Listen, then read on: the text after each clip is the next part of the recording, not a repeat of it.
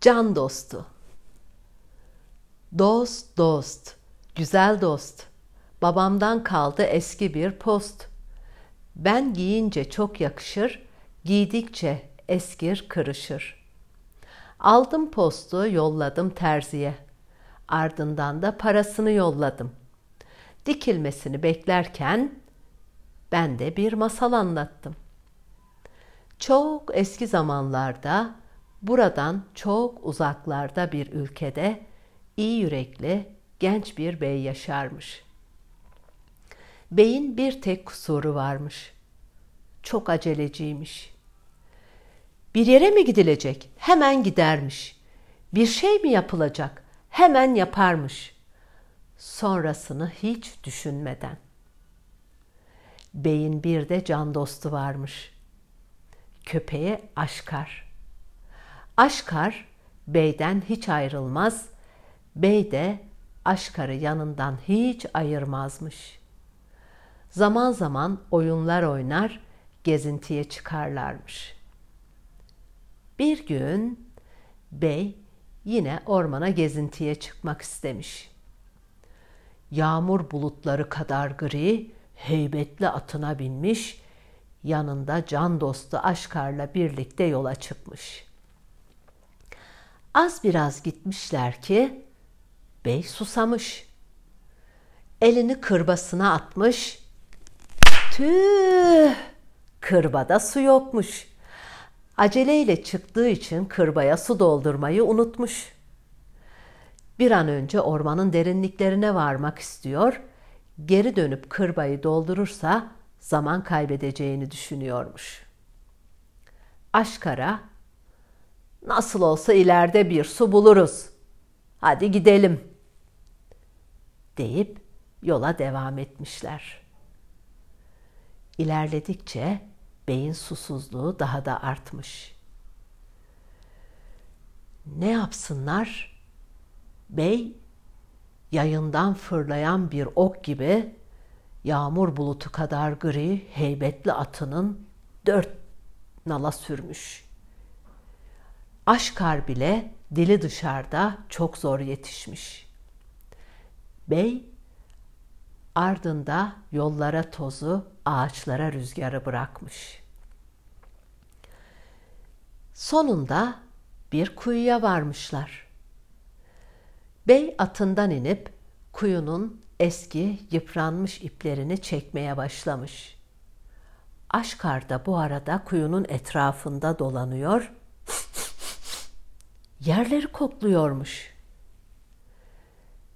Kuyu o kadar derinmiş ki ben deyin bir masal anlatımlık, siz deyin bir oyunluk. Zaman geçmiş, sonunda kovayı kuyudan çıkarmış. Tam su içecekmiş ki aşkar fırlayıp pat diye kovaya vurmuş. Kova kuyunun içine düşmüş. Bey çok öfkelenmiş.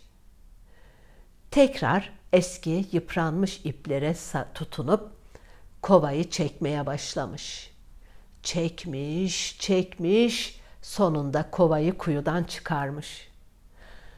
Tam su içecekmiş ki Aşkar yine pat deyip kovaya vurmuş. Kova yine kuyunun içine düşmüş. Sen ne yapmaya çalışıyorsun? Susuzluktan kavrulmamı mı istiyorsun? Defol git buradan. Bir daha seni gözüm görmesin. Diye Aşkar'ı kovmuş. Aşkar başını önüne eğip oradan uzaklaşmış. Bey yine ipleri tutup kovayı yukarıya çekmeye başlamış. Çekmiş, çekmiş, sonunda kovayı kuyudan çıkarmış. Tam bir yudum su içecekmiş ki oradan geçen bir ormancı "Beyim, kuyunun suyu zehirlidir, sakın sudan içme." diye seslenmiş. Bey o zaman Aşkar'ın neden öyle davrandığını anlamış. Ormancıya hayatını kurtardığı için teşekkür edip Aşkar'ı aramaya başlamış. Bulamamış. Araya araya gide gide ormanın derinliklerine ulaşmış. Yol o kadar bozukmuş ki atla gitmenin imkanı yokmuş. Atını bir ağaca bağlayıp yürümeye başlamış. Güneş dağların arkasına inerken havada kararmaya başlamış. Bey yürürken hop avcıların açtığı bir çukuru görmeyip içine düşmüş. Çabalamış, ne yaptıysa çukurdan çıkamamış. Ne yapacağını düşünürken bir ses duymuş. Havlama sesiymiş bu. Evet, aşkar, aşkar bu. Aşkar kuyunun, çukurun başına gelmiş. Bey'e bakıp başını çevirip geri gitmiş. Bey Aşkar'ın onu kurtaracağını sesi duyunca kurtulduğunu düşünürken Aşkar geri gitmiş. Haklıymış. Belli ki çok kırılmış. Aşkar çok haklıymış.